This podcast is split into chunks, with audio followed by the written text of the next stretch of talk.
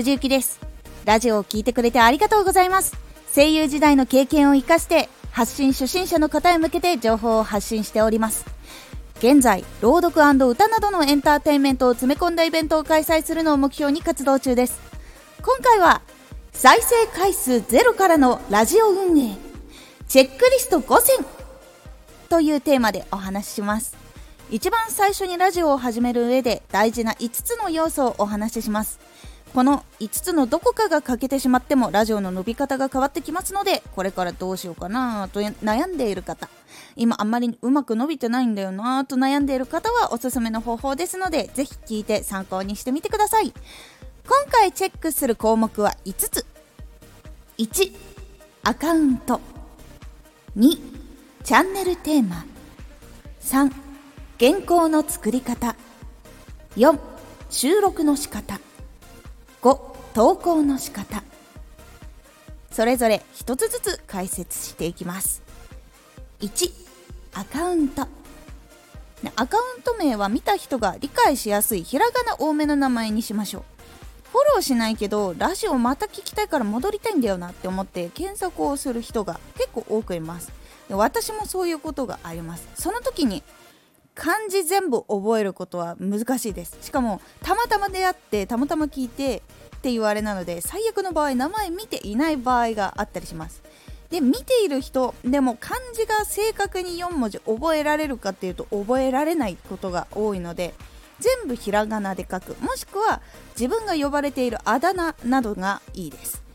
藤藤幸っていうチャンネルなんですけど藤宮ゆきから藤幸っていうところになってます。実はこれもあだ名で決まったのをそのまま採用しております。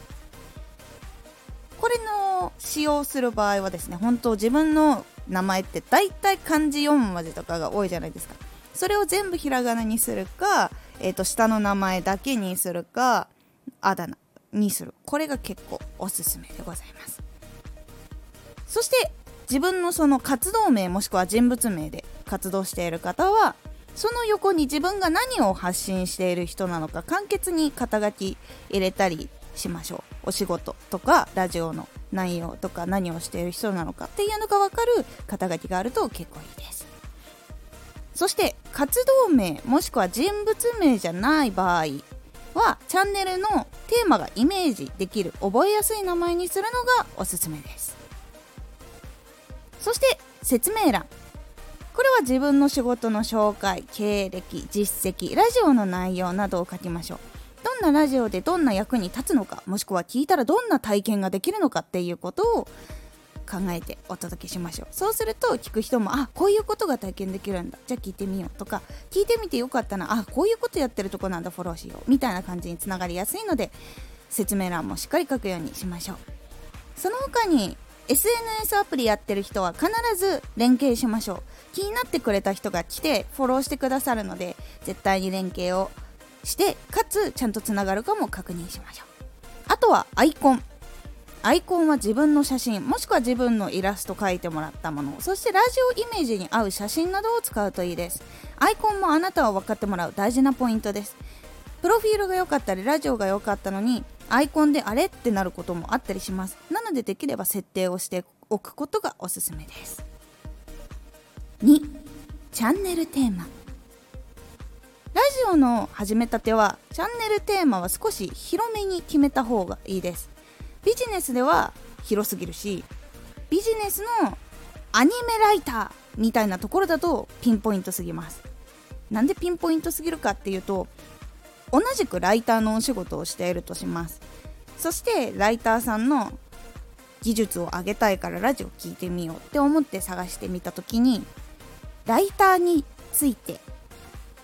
言っているラジオとアニメライターについて言ってるラジオだったらライターさんは私はライターだけどアニメのライターではないなって思ったら多分アニメライターさんのところは聞かないっていうことが多くなります。なのでこの場合だったらライターっていうくらいの場所にテーマを設定する方がいいです。そしてもう一つ理由があっていろんなチャレンジができるようになります。例えばアニメライターで記事を書いていました。ラジオをやっていました。ってなった時にそれが当たらなかった。もっとすごい人たちがいて全然当たらなかったっていうことになったとします。そしたら新しいことにチャレンジしようって思った時にはもうお客さんついているフォロワーさんで見てくれている人はアニメライターの人だと思っているので新しいことが入ってくるとそれを読まない聞かないってなったりしてしまいます。なのであらかじめちょっとチャンネルテーマを広くして他のラジオを投稿しても聞いてもらえるような環境づくりをしておいた方がチャレンジしやすくなりますのでチャンネルテーマを少し広めに設定しておくことをおすすめします。原稿の作り方。ね、喋ることに慣れている方と初めての方では原稿の書き方が変わってくると思うんですけど細かく書いたりとか箇条書きだけで大丈夫っていう人いると思うんですけど共通してこの1つのポイントをやると聞きやすくなる原稿の作り方をご紹介します。その流れはオープニングテーマ発表内容まとめエンディングのように流れを作っていきます。そうすると脱線しづらくもなるし少し外れても元に戻ってきやすくなります。そして順序が分かりやすい状況だとお客さんも聞いていてすごく分かりやすくなるので聞きやすいラジオになります。そして次。最初のラジオ少ない時ラジオが本当に少ない時始めたての場合はラジオのチャンネルテーマを中心にお届けしていくようにするとイメージを作りやすくなります。このチャンネルでバラバラのことを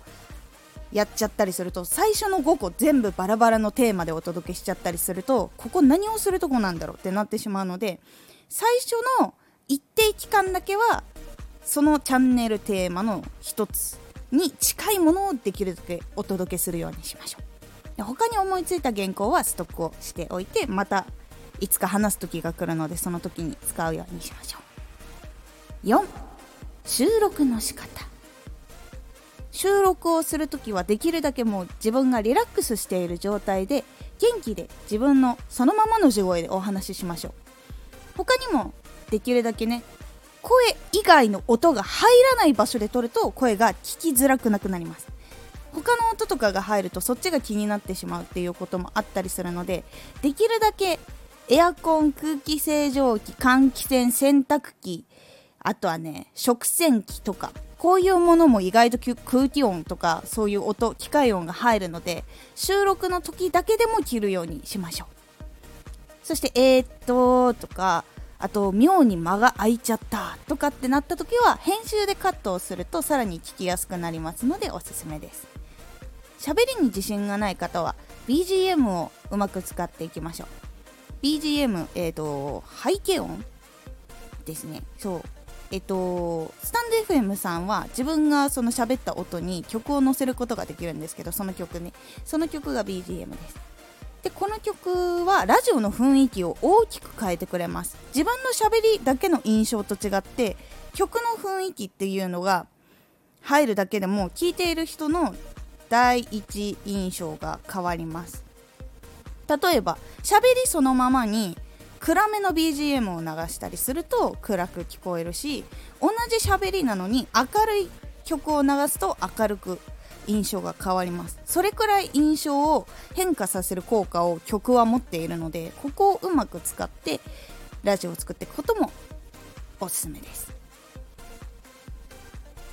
5投稿の仕方。投稿の仕方はですねちょっといろいろあるんですけどまずタイトル。タイトルは内容の結論とかタイトルブログのタイトルとか動画のタイトルとかを決めるように人が気になるようなタイトルにしましょう。他にもね、えーと、検索で引っかかりやすい単語みたいなのをベーシックにする人もいます。例えば、えーと、〇〇ができるようになる何個の方法とか。